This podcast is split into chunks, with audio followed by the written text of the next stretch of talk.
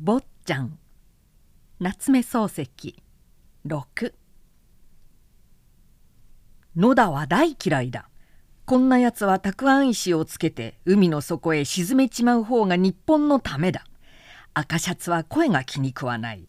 あれは持ち前の声をわざと気取ってあんな優しいように見せてるんだろう。いくら気取ったってあの面じゃダメだ。惚れるものがあったってマドンナぐらいなものだ。しかし教頭だけに野田より難しいことを言う。家へ帰ってあいつの申し状を考えてみると一応もっとものようでもある。半然としたことは言わないから見当がつきかねるが何でも山嵐がよくないやつだから用心しろというのらしい。それならそうとはっきり断言するがいい。男らしくもない。そうしてそんな悪い教師なら早く免職さしたらよかろう。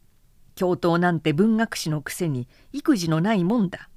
陰口を聞くのでさえ公然と名前が言えないくらいな男だから弱虫に決まってる。弱虫は親切なものだからあの赤シャツも女のような親切者なんだろう。親切は親切。声は声だから声が気に入らないって親切を無にしちゃ筋が違う。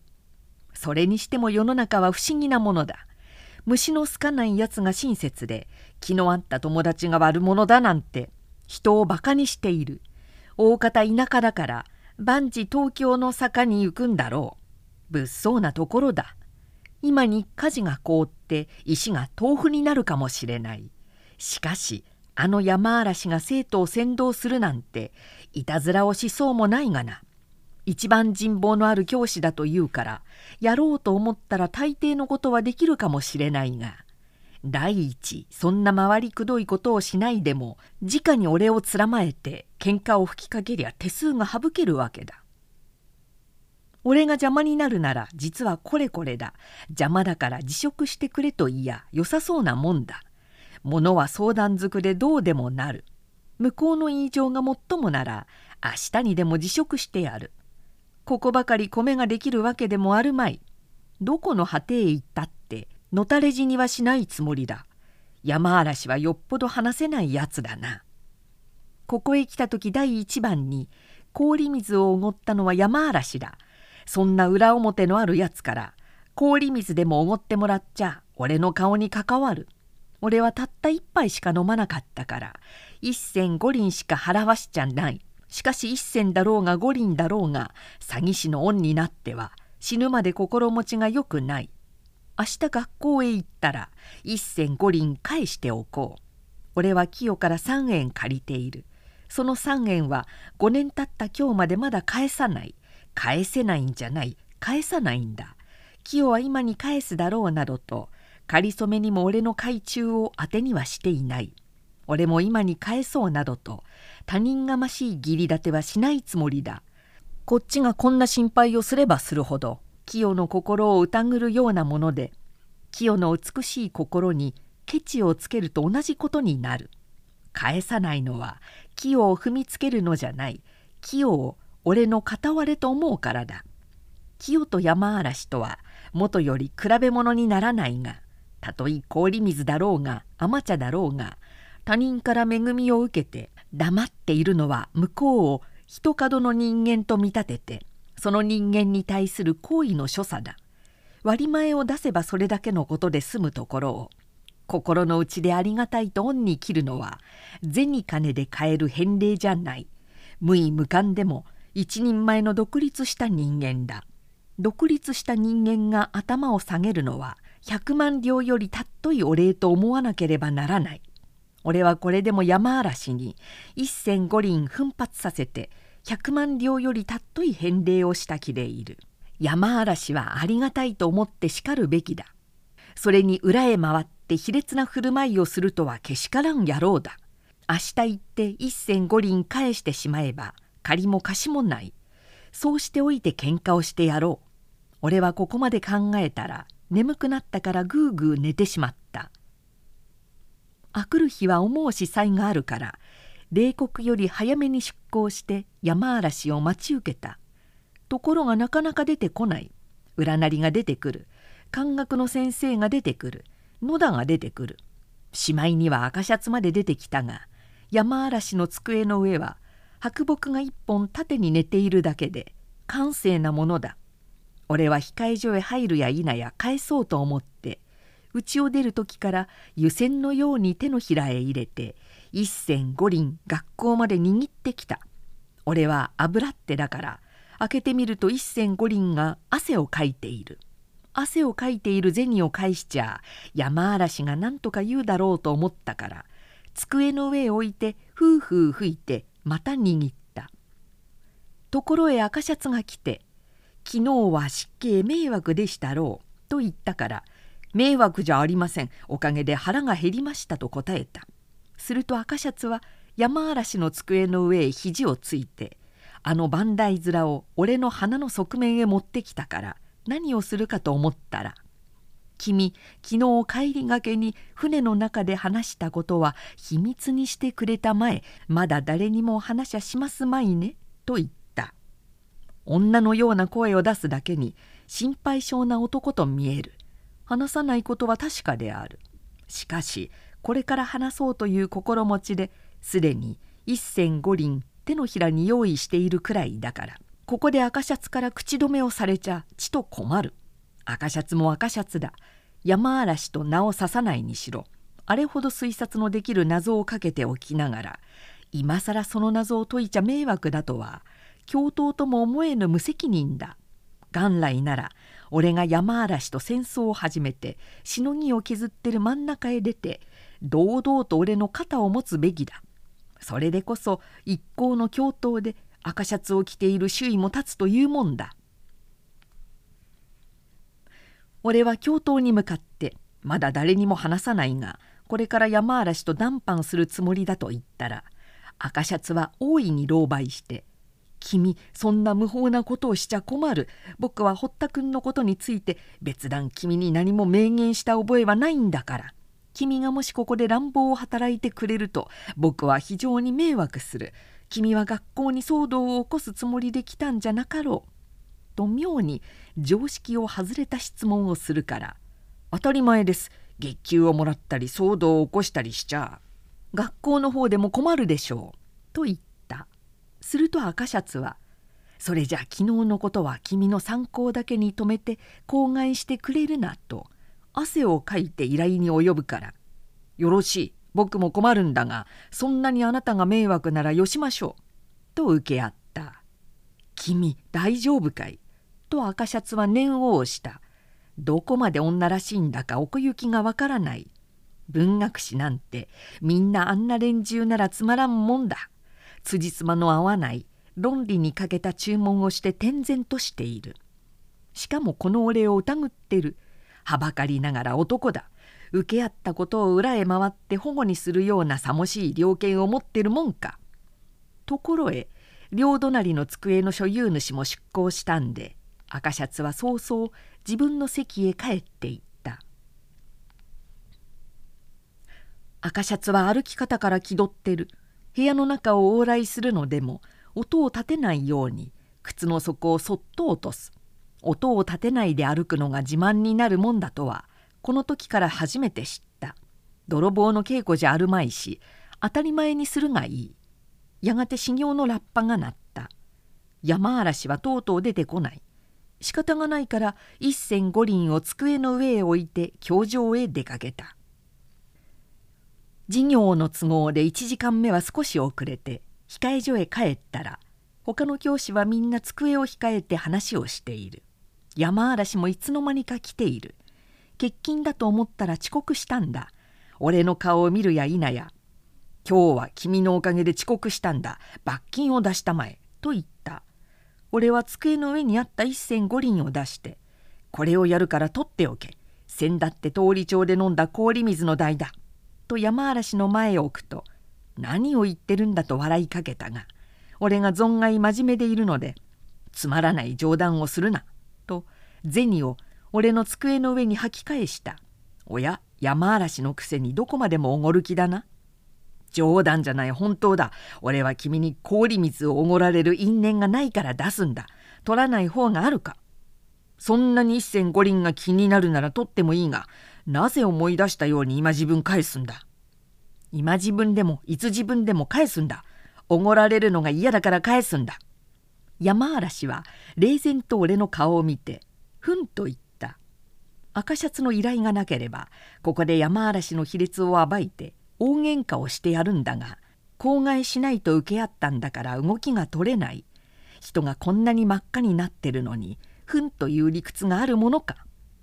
氷水の代は受け取るから下宿は出てくれ一銭五輪受け取ればそれでいい下宿を出ようが出まいが俺の勝手だところが勝手でない昨日あそこの亭主が来て君に出てもらいたいと言うからその訳を聞いたら亭主の言うのはもっともだそれでももう一応確かめるつもりで今朝あそこへ寄って詳しい話を聞いてきたんだ俺には山嵐の言うことが何の意味だかわからない亭主が君に何を話したんだか俺が知ってるもんか。そう自分だけで決めたってしようがあるか。訳があるなら訳を話すが順だ。天から亭主の言う方がもっともだなんて失敬千万なことを言うな。うん。そんなら言ってやろう。君は乱暴であの下宿で持て余されているんだ。いくら下宿の女房だって。下女とは違うぜ。足を出して吹かせるなんて威張りすぎるさ。俺がいつ下宿の女房に足を吹かせた？吹かせたかどうだか知らないがとにかく向こうじゃ君に困ってるんだ。下宿料の10円や15円は掛け物を一服売りゃすぐ浮いてくるって言ってたぜ。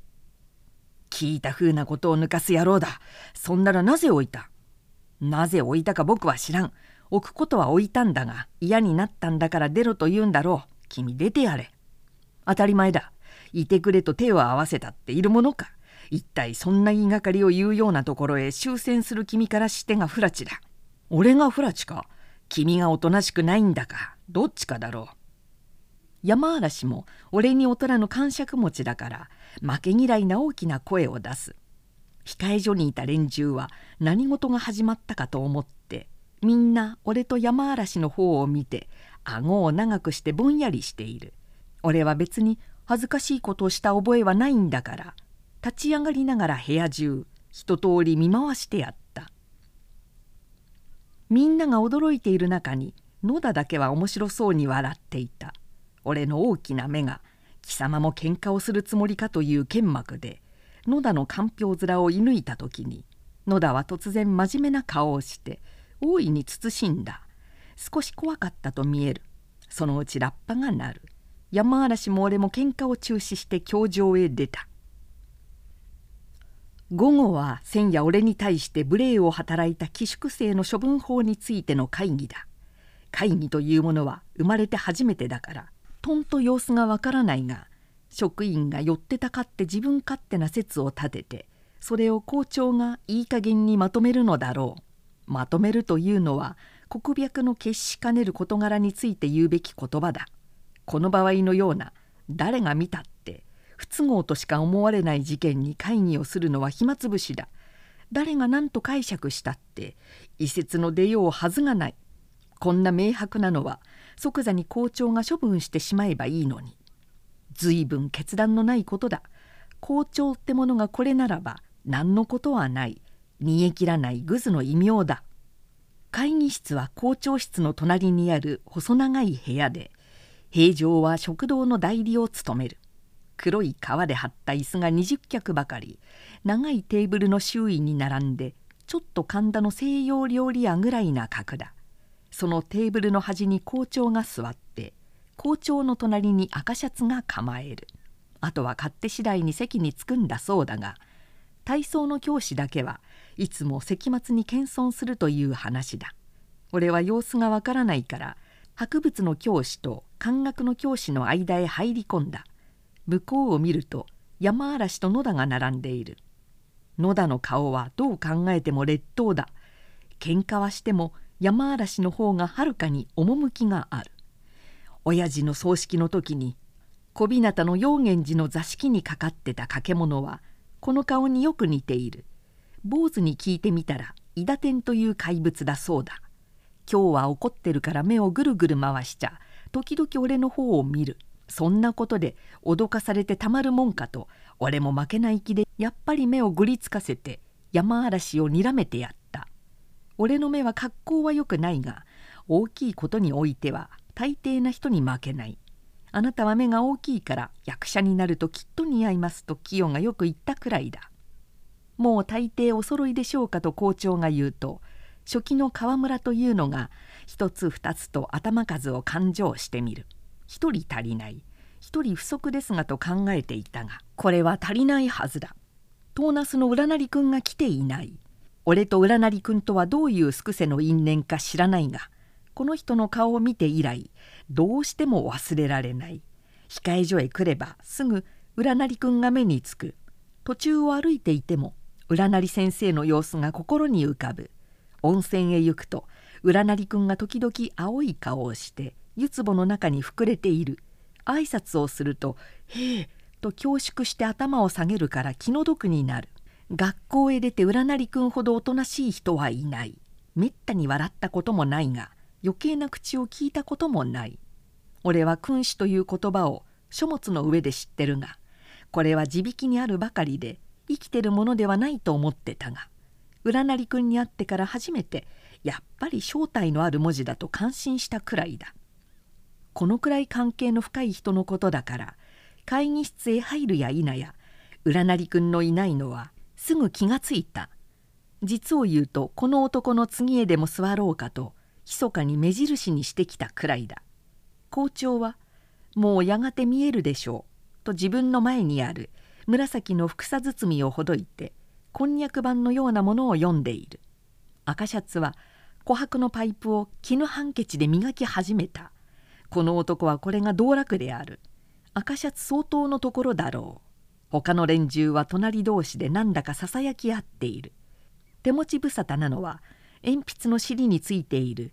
ゴムの頭でテーブルの上へしきりに何か書いている。野田は時々山嵐に話しかけるが山嵐は一向応じない。ただ「うん」とか「ああ」とか言うばかりで時々怖い目をして俺の方を見る。俺も負けずににらめ返す。ところへ待ちかねた占りくんが気の毒そうに入ってきて「少々用事がありまして遅刻いたしました」と陰陰にタヌキに挨拶をした「では会議を開きます」とタヌキはまず初期の川村くんにこんにゃく板を配布させる。見ると最初が処分の件。次が生徒取締りの件。その他二酸化条である。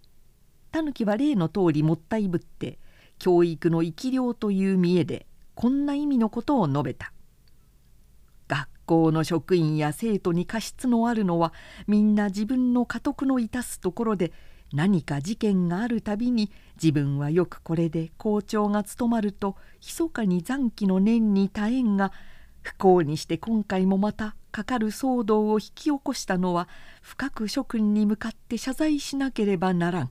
しかしひとたび起こった以上は仕方がないどうにか処分をせんければならん事実はすでに諸君のご承知の通りであるから前後策について服装のないことを参考のためにお述べください。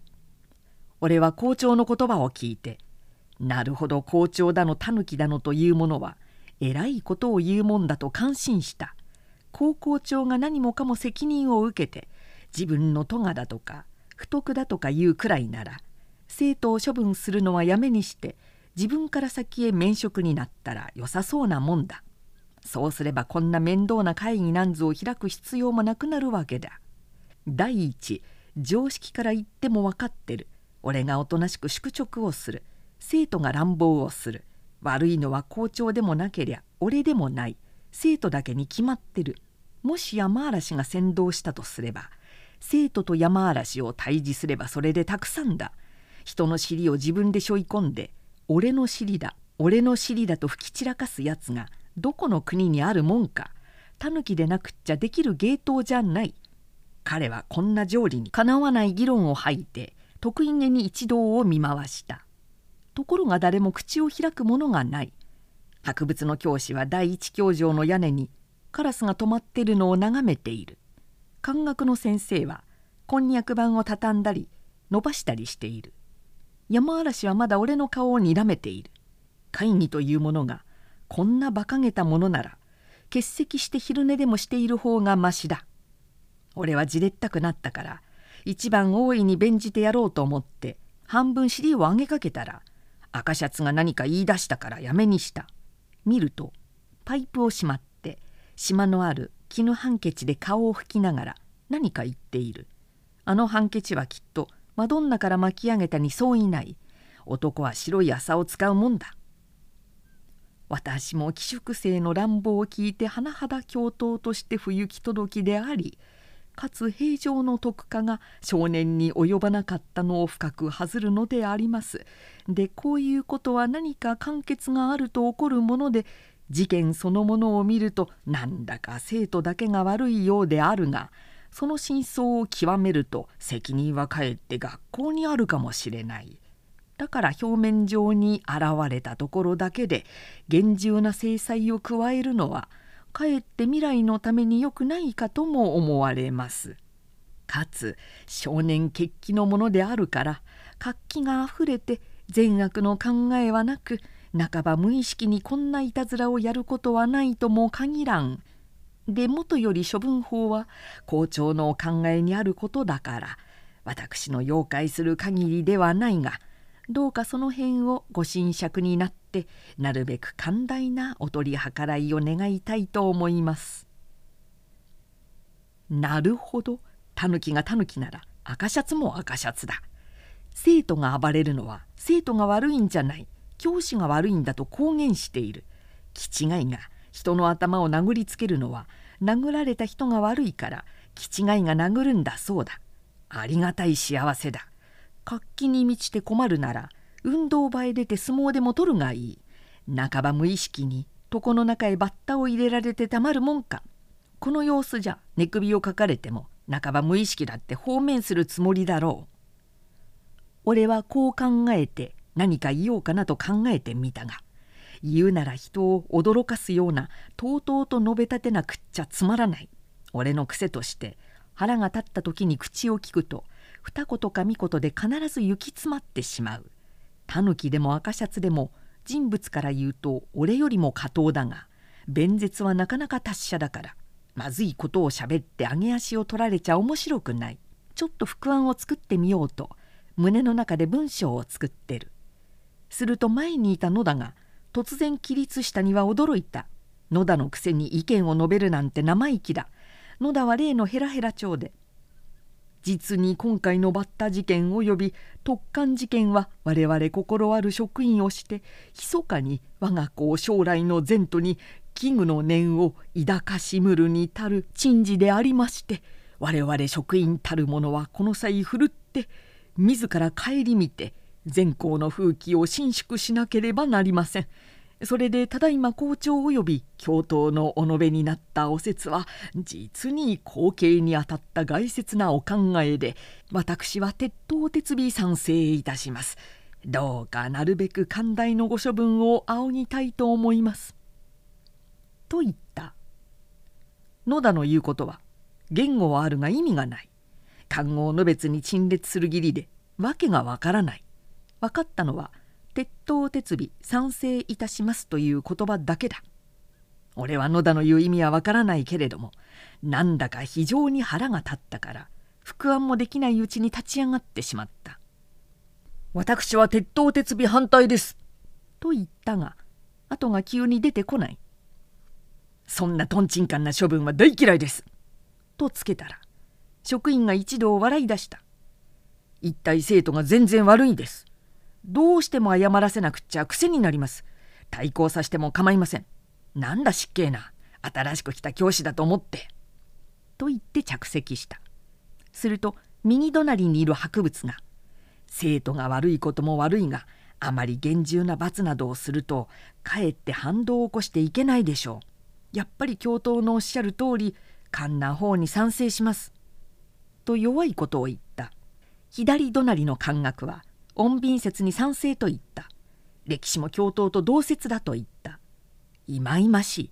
大抵のものは赤シャツ等だ。こんな連中が寄り合って学校を建てていりゃ世話はない。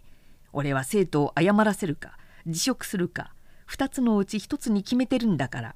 もし赤シャツが価値を制したら早速家へ帰って荷造りをする覚悟でいた。